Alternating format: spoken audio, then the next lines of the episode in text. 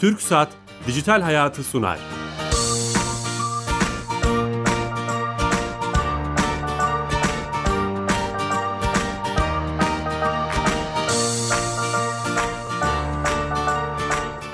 Herkese merhaba ben Bilal Eren. Her cuma saat 15.30'da teknoloji, internet ve sosyal medyanın daha geniş anlamda dijitalleşmenin hayatımıza etkilerini konuştuğumuz Dijital Hayat programımıza hoş geldiniz. Bugün çok e, farklı bir konuyu, çok değerli bir konukla konuşacağız. Yapay zekanın etik sorunlarını ve çözüm yollarını konuşacağız. Son yıllarda çokça gündemimize gelen e, hem sorunlarıyla hem e, karşımıza çıkan filmlerle, dizilerle çokça konuştuğumuz gündem olan, belki de biraz magazinleştirdiğimiz yapay zekanın etik sorunlarını ve çözüm yollarını çerçevelemeye çalışacağız. Çok değerli bir konuğumuz var bu konuyu konuşmak için. Artificial Intelligence Ethic Labs kurucu yöneticisi Doktor Cansu Canca ile beraberiz. Cansu Hanım hoş geldiniz. Hoş bulduk. Nasılsınız? Teşekkürler davetiniz için. Sağ İyiyim, olun. sağ olun. Şeref verdiniz. Ee, vakit buldurup geldiniz. Yurt dışındaki bir organizasyondan geldiniz. Onu da biliyorum. Uzun uzun bunları konuşacağız. Ee, farklı bir konu. Ee, merak ediyorum ben de kişisel olarak. Ee, ama öncesinde sponsorumuz TürkSat. TürkSat'a bağlanıyoruz. TürkSat hayatımızı kolaylaştıran, kamu hizmetlerini dijitalleştiren Türkiye Gov.tr hizmetini sunuyor. Oradaki Sami Yenici arkadaşımız bize bir servisi her hafta anlatıyor. Bakalım bu hafta hangi servisi, hizmeti bize anlatacak. Sami Bey. Bilal Bey yayınlar. Hoş geldiniz yayınımıza. Hoş bulduk sağ olun. Bu hafta hangi servisi anlatacaksınız? Ee, 41 milyonu aştı E-Devlet Kapısı e, kullanıcı sayısı. Süper. E, dilerseniz bu hafta E-Devlet Kapısı'na nasıl giriş yapılabiliyor? E, yeni kullanıcılarımız nasıl giriş yapacaklar? Şifreyi nereden alacaklar? Kısaca onlardan bahsedeyim. Çok seviniriz. E, bildiğiniz gibi en çok kullanılan yöntemlerden bir tanesi E-Devlet şifresi şifreyi PTT şubelerinden gidip alabiliyoruz. Bunun dışında elektronik imza ve mobil imza ile devlet kapısına giriş yapmak mümkün. Yeni kimlik kartlarımız bu çipli kimlik kartlarıyla da devlet kapısına giriş yapılabiliyor. Bir ara bağlantınız varsa bilgisayarınıza bağlayıp devlet kapısına giriş yapabiliyorsunuz. Ee, sizin en çok beğendiğiniz yöntem e, internet bankacılığıyla e, devlet kapısına giriş yapmak. Şu an pek çok bankanın online bankacılık sistemi üzerinden e-devlet kapısına e, doğrudan giriş yapılmış bir şekilde yönlendirme yapılabilmekte. Süper. O bankacı bankacılık siteleri üzerinden girilmesi çok etkili oldu. Çok daha pratik ulaşmamızı sağladı. Bu anlamda süper oldu. 41 milyon da müthiş rakam. 41 kere maşallah o zaman. Teşekkürler sağ olun. Sağ olun. Tüm ekibe selamlar. Kolay gelsin. İyi yayınlar. Sağ olun. Evet TürkSat'a bağlandık. Yeni katılan dinleyicilerimiz varsa TRT Radyo 1 mikrofonlarını aramıza yapay zekanın etik sorunlarını ve çözüm yollarını Artificial Intelligence Etik Lab kurucusu, yöneticisi Doktor Cansu Canca ile konuşacağız. İstanbul stüdyolarında şu an. Şöyle başlayalım mı? Ben kişisel maceramla başlayayım. Ben e, 94'te bilgisayar mühendisliğine girdiğim zaman internet yoktu veya emekleme safhasındaydı. E, çok büyük şeyler vardı üzerinde. E, internetle alakalı. Hayatımızı müthiş değiştirecek. Dünya daha iyi bir yer olacak. Evet gerçekten çok güzel şeyler oldu ama son günlerde sanki e, internetle beraber birçok sorunun da geldiğini görmüş olduk. Bunu niye anlattım? Yapay zeka konuşuluyor 200 evet. senedir. Şirketler, devletler, STK'lar herkes konuşuyor. Ama sanki e, bu sefer iyi bir şey oluyor ve yapay zekanın ahlaki, etik problemleri, sorunları, hayatımıza ne getirip götüreceği daha erken başladık gibi diğer teknolojilere göre konuşmak için. Bilmiyorum Evet. Katılıyor yani, musunuz? Biraz öyle oldu. Neyse ki öyle oldu. Ee, iyi bir şeyle başlayalım programa. Yani şimdi ben biraz e, kötü bir şey söyleyeceğim ama iyi bir sebeple. E, skandallar sağ olsun. Bunları biraz daha erken konuşmaya başlayabildik. Yani dediğiniz gibi mesela internet alanındaki gelişmeler e, çok hızlı ilerlerken bununla ilgili hiçbir düzenleme ya da etik soruyu konuşmadığımız için e, internetteki unutulma hakkını konuştuğumuzda artık unutulmak çok zor bir şey haline gelmişti. Hepimiz oradaydık zaten. Hepimiz oradaydık ve unutul, unutulmanızı sağlamak neredeyse imkansız bir hale geldi.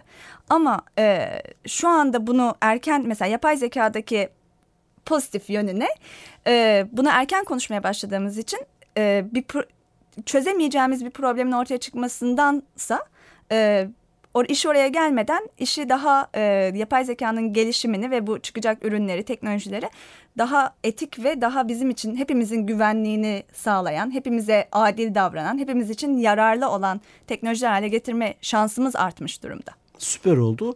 Ben sizin bu organizasyonunuzu Twitter üzerinden görmüştüm.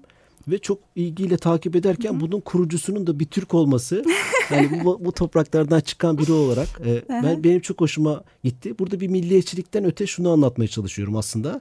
Niye gururlandığımı ve e, mutlu olduğumu ülkemiz hani teknolojiyi üreten değil daha çok kullanan bir ülke ve coğrafyanın e, e, e, içinde. E, coğrafya kaderdir demek istemiyorum. Fakat e, e, bu şunu gösterdi. Hayır. E, bizim insanlarımız birçok konuda öncü olabilir. Sizin bu organizasyonunuzdan başlayarak konuşmaya başlayalım mı? Tabii ki. Yani hatta şöyle diyelim hani AI Ethics Lab'in e, sadece kurucusu olarak ben Türk'üm değil. Yani e, yaptığımız etkinliklerin e, en az yarısı Türkiye'de zaten Süper. gerçekleşiyor. Çalışmalarımızın içinde genelde Türkiye'den arkadaşlarımız var. E, yurt dışında yaşayan Türklerle de yaptığımız çalışmalar var. Yani hani AI Ethics Lab e, dünyaya açılmayı hedefleyen bir e, kuruluş diyeyim ama e, tabii ki yani dünyanın e, içinde Türkiye'de bizim çok iyi çalışan arkadaşlarımızı göz ardı etmemiz çok, saçma kıymetli. olur. Evet. E, ve özellikle e, genç arkadaşlarımızdan zaten e, gerçekten bu konuda çok iyi şeyler yapmak isteyen ve dünya ile yarışmak isteyen çok fazla insan var. Yani hani e, sanki böyle yurt dışına giden nerede burada kalanlar da e, bir şeyler yapmayı bir şeyler değiştirmeyi yapmak istedikleri için bu konuya giriyorlar. Hani sanki sadece her şey yurt dışında oluyor Türkiye'de olmuyor izlenimi bana da çok yanlış geliyor. Ee, bu eğer- dikey alanda da biz öncü olabiliriz. Tabii bir şey, ki. Dertlenebiliriz, bir şeyler yapabiliriz göstermiş oluyorsunuz. Tabii ki, tabii ki. Yani şu anda zaten e, yapay zeka etiğinde şunu rahatlıkla söyleyebiliriz. Hani iyisi, iyi yönü de var, kötü yönü de var ama hani dünyayla dünyadan geç kalmış değiliz. Çünkü dünya da bu hızla ilerliyor. Süper. E, keşke biraz daha hızlı ilerlese dünyada bizde ama hani gene de e, iyi yerdeyiz yani. Gene dediğiniz gibi internete oranla çok daha erken bu konuşmalara başladık E, ve de herhangi bir böyle hani sanki batıda ya da daha doğuda her şey çözüldü de biz geriden geliyoruz değil. E, hepimiz aynı şey, iler, Süper. şeyde ilerliyoruz. Harika aslında. İyi başladık. Peki e, yapay zeka etiği nedir? Hani böyle başlangıç bir soruda başlayalım. e, güz- basit görünen zor sorulardan. Şimdi yapay zeka etiği aslında e, şöyle düşünmek gerekiyor. E, Birçok her teknoloji olduğu gibi e, yapay zeka kullanan teknolojiler de öncelikle hayatımızda varlar. Yani böyle terminatörlerden, gelecekten, robottan falan bahsetmiyoruz. Ondan da bahsediyoruz. Ama şu anda sizin cep telefonunuz zaten birçok yapay zeka sistemiyle yüklü ve siz bunu sürekli kullanıyorsunuz. Facebook'ta kullanıyorsunuz, Twitter'da kullanıyorsunuz, Google'da bir şey aradığınızda kullanıyorsunuz, e-maillerinize baktığınızda yapay zeka aracılığı. Bunların hepsi size yapay zeka filtresinden, algoritmasından geçerek geliyor. Dolayısıyla yapay zeka etiği dediğimizde de sizin bu etkileşimde olduğunuz sistemlerin e, ne kadar iyi ne kadar kötü oldukları, insanlara, size ya da genel olarak topluma yararları ve zararları ve de bunları hepimiz için en adil, en iyi hale getirmek için neleri yapabileceğimizden bahsediyoruz. Bunda gene şunu da vurgulamak bence önemli. Bahsettiğimiz şey sadece nasıl kural koyarız, nasıl hukuki düzenlemeler yaparız değil. Aynı zamanda nasıl tasarımlarız, yapay zekayı kurarken, bu kodlamayı yaparken ne gibi şeylere dikkat edebiliriz? Yani bunu aslında inovasyonun bir parçası olarak görmek çok daha doğru. Dışında bir e, çerçeve, kural çerçevesinden çok içindeki e, onun nasıl tasarım, diz, teknolojinin e, doğal bir parçasıysa etik de bunun doğal bir parçası. Muhteşem bir şey söylediniz. Hukuk gibi değil yani. Olay olduktan sonra Değil. değil. Olay daha olmadan önce üretim aşamasında Evet. bu kurallara göre üretmekten bahsediyoruz. Tabii ki. Muhteşem. Yani e, yapay etiğin bir e, teknolojiyle ilişkisi var. Dediğiniz gibi e, daha en baştan araştırmanıza başlarkenden e, araştırmanıza başlarken ve sonrasında da tasarımınızı yaparken, ürünü geliştirirken bunlarda hep siz aslında etik sorular soruyor ve cevaplıyorsunuz. Biz etiği ekstradan getirmiyoruz. Şu anda zaten bu etik sorular soruluyor ve cevaplanıyor. Bazen farkında olmadan cevaplanıyor. Dolayısıyla iyi cevaplanmamış oluyor. Buna ek olarak bir de etiğin hukukla ilişkisi var. O da şöyle eğer yapay zeka ile ilgili ya da teknoloji ile ilgili hukuki kurallar koyulacaksa bu kuralları ne için koyuyoruz? En iyi sonucu versin diye. Buradaki iyiyi tanımlamak için bile bu etik konuşmayı yapmamız lazım ki hukuki kuralları bu sonucu en iyi şekilde, en e, efektif şekilde ortaya çıkaracak kurallar olarak düzenleyebilelim. Süper. Siz bir felsefecisiniz bildiğim Evet. kadarıyla. Batıdaki etikle doğudaki ahlak arasında bir fark var mı? Ee, ben e, şöyle söyleyeyim hani buna cevap vermeden önce şeyi söyleyeyim. Ee, ben Türkiye'de e, lisansımı, yüksek lisansımı yaptım. Ondan sonra doktoramı Doğu'da, Singapur'da yaptım. Ee, araştırmalarımda da Japonya'da, daha sonraki çalışmamı Hong Kong'da yaptım. Ama bir yandan da Amerika'da da çalıştım. İki yani Doğu'yu da Batı'yı da biliyorum. Süper tamam. Bilerek söyleyeyim. Karşılaştırmalı yapabileceksiniz bir açıklama yani. Evet. Ee, benim görüşüm e, Doğu ve Batı etiği arasında temel fark olmadı. Yüzeyde farklar var ama temel fark aslında bence çok da yok. Yani şunu söylemek istiyorum. Ee, mesela her zaman denir ki Doğu'nun etiği özellikle işte bu Japonya gibi ülkelere baktığınızda Türkiye'de biraz ona daha yakın. Doğu'nun etiği daha e, topluma ya da gruba yönelikken hani grup karar vermesi, e, grubun sizin sosyal grubunuzun, ailenin karar vermesi iken işte Batı'nınki çok kişisel, bireyseldir denir. Bu tam olarak böyle değil. Yani şöyle diyebiliriz. E, bireysel verilen kararda e, yani şöyle gene her sonunda verdiğiniz karar biz sizin kararınıza saygı duyuyoruz. Doğuda da batıda da. Ama sizin kararınız e- eğer siz batıdaysanız ailenize daha az sormaksa buna saygı duyuyoruz. Doğudaysanız ailenize daha çok danışmaksa buna saygı duyuyoruz. Ama bizim etik olarak esas ana ilkemiz burada sizin kararınıza saygı duymaksa mesela bu değişmiyor. Hani farklar onun için biraz daha yüzeysel kal- kalıyor. E, temelinde çok büyük farklar olmadığını düşünüyorum ben. Güzel. Şey e, yine aykırı bir soru. Doğu biraz daha mistik ve e, hani vistizm, batı ise akla, mantığa, hani dinle olan kavgasından sonra. Acaba böyle bir ayrım yapabilir miyiz? Çünkü bu teknoloji ve işte ben dediniz ya. Evet. e, sanki bu hani yarı insan e, işte teknolojiyi bir bizi yarı insan hale getirecek. Yani batıda sanki biraz daha böyle bilime daha fazla vurgu var. Doğuda biraz daha işte dinler daha yukarıda. Evet. Mistik bir şey var. O ahlak şeylerini mutlaka etkiliyordur bu. Tabii ki. Yani e, tabii ki etkiliyor. Ee, birazcık hani örneği azıcık değiştirelim mesela. Ee, sizin burada etik kural olarak e, esas aldığınız şey en iyi sonucu doğurmaksa siz bu kuralı sabit tutarak batıya baktığınızda e, insanları hani böyle e, sadece kişilerin faydasını gözetip doğuya baktığınızda e, daha çok bütün canlıların doğanın faydasını gözettiğiniz bir sistemden ilerliyorsanız varacağınız sonuç farklı olacak. Ana kuralınız sabit olsa bile e, bu kurala yani biraz şunun gibi düşünmek lazım belki. Etiği de biraz algoritma gibi düşünmek lazım belki. Yani sizin orada aslında kuralınız e, en büyük faydayı yaratsa batıda bu fayda için kişilere odaklanırken doğuda e, hayvanlara ve doğaya da odaklanılıyorsa algoritmanın sonucu farklı olacak. Kuralı aynı tutsanız bile.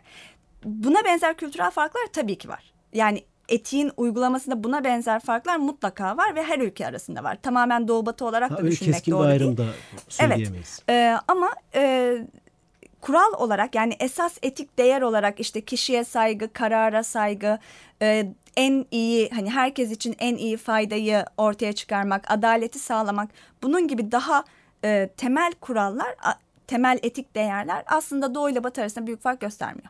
Süper. O kadar güzel konular ki bunları uzun uzun Ben dinlemek, konuşmak. Ee, aslında belki büyük büyük şapkada, büyük fotoğrafta teknoloji etiği. Değil mi? Yapay zeka Evet. onun içinde bir dikey kırılım, dikey bir alan. Tekrar hani ben o felsefeden bu tarafa alacak olursam e, e, şeyi tanımladık yapay zeka ve etiği. Peki bunun bir dünyada bir çerçevelesi var mı? Mesela üç prensip var mı? Prensipleri bir bütünü var mı? Ne diyorsunuz? Hani kuralları var mı? Ee, yok. Yok. Kolay cevap bu. Ee, şöyle şu anda e, birçok ülkeden hem şirketlerden işte Google olsun, Microsoft olsun hem de e, araştırma e, üniversitelerden Oxford'un bu konuda çalışan e, araştırma e, merkezi bunlardan sadece bir tanesi birçok işte e, İngiltere'de birçok merkez var bu alanda çalışan. E, yeni bu alanda çalışmaya başlamış olan çoğunlukla da aslında. E, bunların hepsi bir prensipler ortaya koyuyorlar. E, Japonya'dan geçen sene çıktı bir prensipler belgesi. Yapay zeka prensipleri adı altında e, birçok yer şu anda böyle bir e, yayınlara başladılar. Mesela hemen araya gireyim mi? Lütfen unutmayın. Özür diliyorum. Google dedi ki ben teknolojilerimi hatta çalışanlar da Evet. protest etmişti. Savaş teknolojileri için kullanmayacağım yapay zeka buluşturdu. Evet. Mesela kendince hani uyar uymaz ayrı Evet. bir şey ama bir deklarasyonda bulundu en üst seviyede. Evet. Bundan mı bahsediyoruz? Hani Evet yani bunun gibi e, prensipler ortaya koydular bu şirketler. Çoğu, hepsi değil, çoğu. Bazıları üzerinde çalışıyor. Devletler ortaya koydular, araştırma merkezleri ortaya koydular. Ama ben neden hani aslında bir prensipleri hala yok diyorum. Çünkü şöyle bir şey var. E, öncelikle bu prensipler üzerinde hani e, uluslararası anlaştığımız bir, bir prensip grubu yok. Ki burada uluslararası anlaşmamız çok önemli. Çünkü yapay zeka dediğimiz şey e, ülkelere bağlayabileceğimiz teknolojiler değil. Yani sizin Google'da yaptığınız arama e, veri merkezi bambaşka ülkelerden gelerek dönüp de size geliyor. E, dolayısıyla hani bir ülke bir kural koydu ve bu iş bitti artık bu ülkenin kuralları bellidirle çok ilerleyemiyoruz. E, uluslararası uluslararası anlaşmalar ve uluslararası e, kurumların yardımıyla ya da belki şirketler üzerinden hani o da Birleşmiş çok belli de değil. yapılabilir mi bu? Hani insan hakları bildirgesi. Olabilir ama şuna da şunu da düşünmek lazım. O o fikirlerden bir tanesi. Bunun karşıt görüşü de şu. e, yapay zeka alanındaki çalışmalarda şu anda güç şirketlerin elinde olduğu için Birleşmiş Milletler bile karşılarında çok güçlü kalmayacak. Dolayısıyla siz ülkeleri bir Nasıl araya getirmek geçirecek? yerine belki Google, Amazon, Apple, Facebook bunları bir araya getirirseniz Microsoft daha iyi bir anlaşma ortaya çıkarabilirsiniz. Belki. Ee, bunların hepsi hani daha çok hukukçuların üzerinde çalıştıkları konular. Ee, etik prensip olarak düşündüğünüzde de bir problem işte dediğim gibi ulus böyle hepimizin anlaştığı bir prensip serisinin olmaması. Diğer bir problem de şu.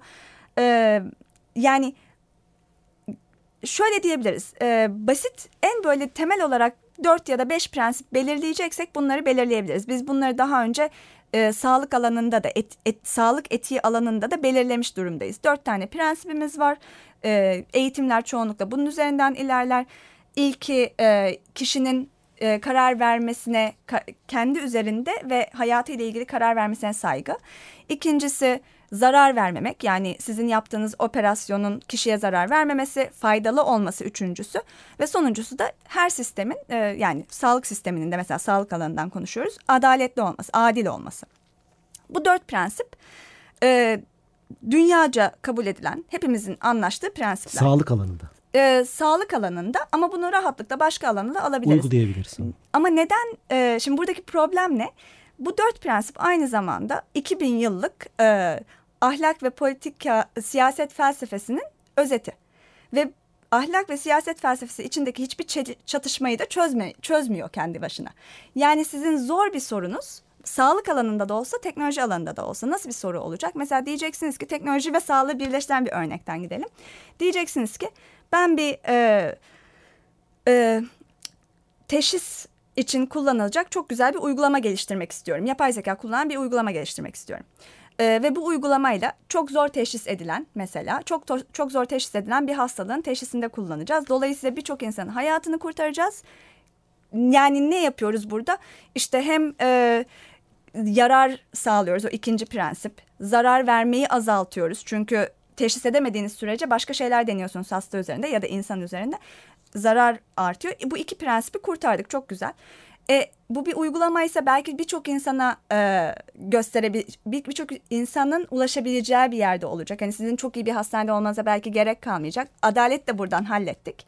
Ama bu uygulamayı geliştirmek için kişisel verileri e, anonimize etmeden kullanmanız gerekiyorsa mesela öyleyse o zaman sizin e, sizden bu verilerin toplanmasında işte Nasıl bu hani sizin olacak? kendinize e, kendi vereceğiniz kararlara kişinin kararlarına saygı kısmında şöyle bir problemimiz olacak. E, ya sizden sorarak toplamamız gerekecek o birçok veriyi. O birçok veriyi sizden sorarak toplarsak belki çok yavaş olacak. Dolayısıyla bu e, uygulamayı hemen o ihtiyacı olanlara e, sunamayacağız. İşte burada çelişki ortaya çıkıyor. Yani e, sorun her zaman bu prensipler e, bu prensiplerin hepsine uyabildiğinizde zaten sorun yok. Ama bunlar zaten kolay problemler. Bunları zaten çözebiliriz. Gerçek Burada problemler öneriniz de şirketlerin bunları uygulamayı yapan oluşum bir etik kurulunun olması mı mesela sizin bir öneriniz var mı? e, Yani uygulama alanında. Ya uygulama alanında şöyle bir şey. Aslında e, etik kurullar en e, alışık olduğumuz e, sistem. Çünkü etik kurullar sağlık alanında var. Sa- neden sağlıktan bahsedip duruyoruz? O da önemli. Çünkü sağlık e, etiğin en uygulamalı hali, hani böyle bir kurallar dizisine gelmiş hali. e, sağlık alanında bunu gerçekten iyi bir uygulaması var.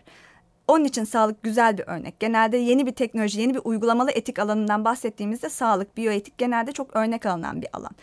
E, etik kurullarda bunun e, araştırma etiğinde özellikle e, ana maddelerinden biri. Ama etik kurullar e, şimdi burada hani e, bu herkesin paylaştığı bir görüş değil. Onun için e, böyle, böyle düşünüyor dünya diyemem kesinlikle.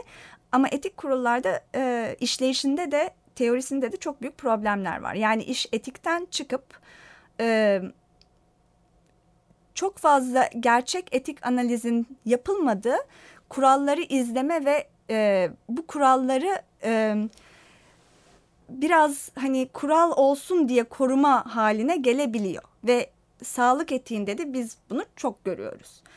Onun için etik kurullar en iyi sistem mi? Hani ben bunu e, savunamıyorum. Nasıl bir sistem olmalı çok büyük bir soru ve çok önemli bir soru. Bunu çözmek zorundayız. Çünkü artık bu sistemi e, bu yerine oturtmak zorundayız. Evet. Ama bu konuda e, kazanan bir e, uygulama yok şu anda ya da bir öneri yok. E, ama olması gereken şey böyle dışarıdan bir etik kurulu ya da e, teknolojinin gelişiminin içinde olmayıp en son bakan ya da ilk başta bakan ama devamına bakmayan bir etik kuruldan çok etiği entegre etmek. Yani etiği teknoloji gelişimine sürekli nasıl dediğim gibi nasıl tasarım eti İlk başta söylediğiniz şey. Bir şey Evet. soracağım. Bir, bir- şimdi bir- birçok disiplinden insan mesela siz bir organizasyon felsefeci birçok insanlar bu işleri dert ediyor. Evet. Ve, ama e, konuşmaya konuşuyoruz tamam sorunlar var. Bir yandan ama eş güdümlü paralelde şirketler çalışmaya devam ediyor.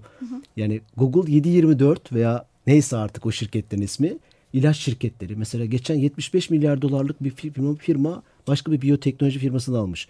Satın almış. Şunu anlatmaya çalışıyorum. Onlar 7-24 binlerce çalışanıyla bunları üretmeye devam ediyor. Biz iyi, iyi ve kötüyü düşünen bütün insanlar çözüm üretmek için konuşuyoruz sadece. Burada da aslında bir şey var. Bilmiyorum tam anlatabildim mi? E, e, bütün disiplinler e, bu sorunlarla ilgili çözüm için konuşurken diğer şirketler devam ediyor çalışmaya, üretmeye ve hiç kimseye de hesap vermeden, şeffaf olmadan. Hatta ben şöyle bir şey okumuştum. Etik işte ahlakın en önemli şeyi şeffaflık gerektirir.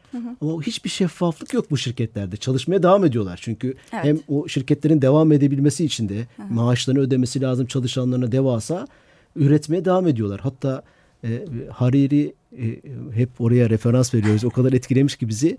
E, diyor ki mesela Amerika yapay zeka etiğine uyacağına ve işte diyelim teknolojilerini savaş için kullanmayacağına ülke olarak, toplum olarak bir sözleşme yaptı, kabul etti. Ama Çin devam ediyor diyor. E, Çin Evet, Amerika'yı o konuda geçecek. Sonra Amerika'da bir süre sonra ya arkadaş bak Çin bizi bu konularda geçti deyip bir baskı olup tekrar o kurallardan uyacak. Böyle bir tehlikeden bahsediyor. Yani o yüzden ülkeler çok zor. O kötümser bir şey çiziyor. Anlatabildim çok mi? doğru. Yani şöyle bir şey var. Ee, Hadi eyleme geçelim artık. Çok haklısınız. Zaten eyleme geçtik. yani ge- geçiyor, geçmiş durumdayız. Dediğim gibi tabii bu konular gerçekten e, yeni. Yani yeniden kastım şu kadar yeni. E, daha bir sene öncesine kadar yapay zeka etiği dediğiniz tamlama çok herkesin bildiği bir tamlama değil de herkesten kastım hani Google'la konuştuğunuzda e, ne ki o denilen bir tamlamaydı. Aynı zamanda üniversiteler hani Türkiye'de olsun yurt dışında olsun üniversitelerin e, tabii bunlar güzel konular ama daha bunlar için çok erken falan diye Siz gidip düşünülen Google'la konularda. konuştuğunuz için bunu söylüyorsunuz değil mi? Yani Ee, siz o kurumlarla konuştuğunuz için. Bu kurumdaki insanlarla. Konuştunuz, Yani kurumun evet. kendisi şey gibi olmasın ama yani bu kurumdaki insanlarla konuştuğum için söylüyorum. Evet. Ee, aynı zamanda dediğim gibi üniversiteler için de geçerli bu. Hani şirketler bir yandan e, şirketler göz kapıyor ama akademi çok farkında falan da diyemeyiz. Ama burada şöyle bir şey var. Şimdi e, ben bu konuda iki sene önce çalışmaya başladım. Özellikle yani direkt sadece bu konuya yoğunlaşmam iki sene öncesinde. Ee, ve e, bununla ilgili çalışmalar hızla ilerliyor. Yani sadece e, AI Ethics Lab üzerinden bizim yap çalıştırmalarımız değil tabii ki diğer e, centerların, diğer merkezlerin de çalışmaları aynı şekilde ilerliyor. Ve e, ürün, ürün diyorsunuz ya zaten bunların üzerinde e, bunlar üzerinde çalışıyoruz. Yani e, mesela hemen geçen e, hafta katıldığım bir şeyden atölyeden örnek vereyim. E, önümüzdeki dönemlerde Avrupa Birliği e, 80 milyar euro e, bunların e, yapay zeka ve yani yapay zeka işte bu teknoloji gelişen teknolojiler, insan geliştirme teknolojileri e, gibi alanlara yatıracakları bir fon var. E, ve bunu yatırırken Avrupa Birliği'nin e, bu tarz çalışmalarında her zaman bir çok detaylı bir etik analizden geçiyor araştırmalar. Bu analizin nasıl olması gerektiğiyle ilgili işte e, bu etik kurallar nelere dikkat edilmesi gerektiği bir araştırmayı fonlarken e, etik olduğunu görden emin olmak için nelere bakılması gerektiğiyle ilgili hani harıl harıl giden bir çalışma var ve sadece bu çalışma e, zannedersem e, o paraları dağıtar ki dağıtırken bu kurallara uy, uyanlara uymalısını evet. şart koşacak. Evet ve tamamen yani hani işte pratik olarak ne yapabilirizin e, amacında bu çalışmalar. Benzer bir şekilde Google'ın, Microsoft'un hepsinin e, şirket içinde etiği kendi içlerine sokmak için yaptıkları çalışmalar var. Ne kadar başarılı, ne kadar e, hızlı, yeterince hızlı mı bunları tartışabiliriz ama en azından şirketler de bunu konuşuyorlar. E, akademide de çalışmalar var. Yani hani sadece konuşuyoruz değil aslında ve sadece konuşuyoruzla kalmayacak çünkü zaten hukuki düzenlemeler olacak. Bu düzenlemeler içinde bütün yapılan bu konuşmalar aslında çok kritik. Son bir buçuk dakikada sizin organizasyonunuzdan bahsedelim. tamam. Dinleyicilerimizden size katılmak isteyen olur, destek vermek isteyen olur belki. Ee, ee AI Ethics Lab. Nasıl Ee, şöyle AI Ethics Lab web sitesinden zaten ulaşabilirsiniz. aiethicsLab.com ee, ve Orada e, kontakt altına girdiğinizde web sitesi İngilizce ama e, kontakt altına girdiğinizde Türkçe yapmayacak mısınız? E, Türkçe yapacağız. E, fırsatımız olduğunda yapacağız. Tamam. Ee, bu konuda destek vermek isteyenler Tabii bu, Doktor Cansu Cancı'ya ulaşabilir. Sitenin Türkçe yapılması lazım. Sitenin Türkçe yapılması da lazım. Ee, kontaktın altına girdiğimizde bence. kesinlikle öyle. Kontaktın altına girdiğinizde orada Türkçe bir form da var e, doldurabileceğiniz. E, siteden de Twitter'dan da EAETICS Lab Twitter adresi. Twitter'dan da yaptığımız etkinlikleri takip edebilirsiniz. Türkiye'de etkinlikler sık sık yapıyoruz. Birçok etkinliklerimiz oluyor. Katılım ücretsiz mi? E, her zaman ücretsiz. Ee, Üniversite öğrencileri her disiplinden katılabilir. Yani AI Ethics Lab'in yaptığı bütün çalışmalar, etki, etkinlik olarak yaptığımız çalışmalar hepsi ücretsiz. Herkes katılabilir, e, lise öğrencisi de katılabilir. E, şirkette e, yönetici pozisyonda olan insanlar da katılabilir. ee, Sizin Twitter'ınızı da söyleyelim. C Cansu. Lütfen Twitter. oradan da takip edin. Ee, bu önemli. Ee, en yakın Hı-hı. etkinlik ne zaman? Var mı mesela bir tarih? Hemen ee, duyuralım biz. Hayır şu anda İsta- yani İstanbul'da Türkiye'de olacak etkinliğimiz Mart ayında olacak ama onlar daha tarihleri belli değil. Onun için bir şey ha, söyleyemem. Duyuracaksınız ama. Tabii tabii. Şey e, Twitter'dan Twitter'dan ve web sitesinden takip edebilirler. Çok teşekkür ediyoruz. Ben çok Harika teşekkür ederim. konular. Çok daha uzun konuşmak isterdik ama bir çerçeve çizmeye çalıştık. Ee, şeref verdiniz. Ee, Artificial Intelligence Etik Lab kurucu yöneticisi Doktor Cansu Canca ile beraberdik. Yapay zeka etik sorunlarını ve çözüm yollarını vaktimiz el verdiğince konuşmaya çalıştık. Pazar akşamı, pazartesi günü bu programın YouTube'da kaydına ulaşabilirsiniz. Dijital Hayat TV YouTube kanalında. İyi hafta sonları. Hoşçakalın.